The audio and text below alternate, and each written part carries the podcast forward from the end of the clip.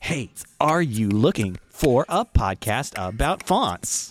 Why would you be looking for that? That's weird.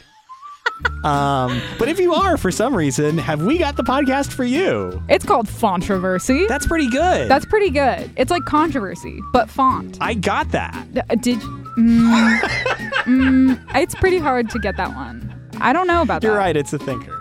Uh, what do you do on Fontroversy? We talk about fonts that we might not love. and you kind of go behind the typefaces themselves and reveal fun and interesting facts. We sure do. And maybe if you listen to it, which you will, you might Is that a threat? yeah, wow. you might change your mind about some fonts that you see every day. I'm in. Where can I go to find this podcast? Well, you can find it at fontroversy.com or wherever you find your podcasts.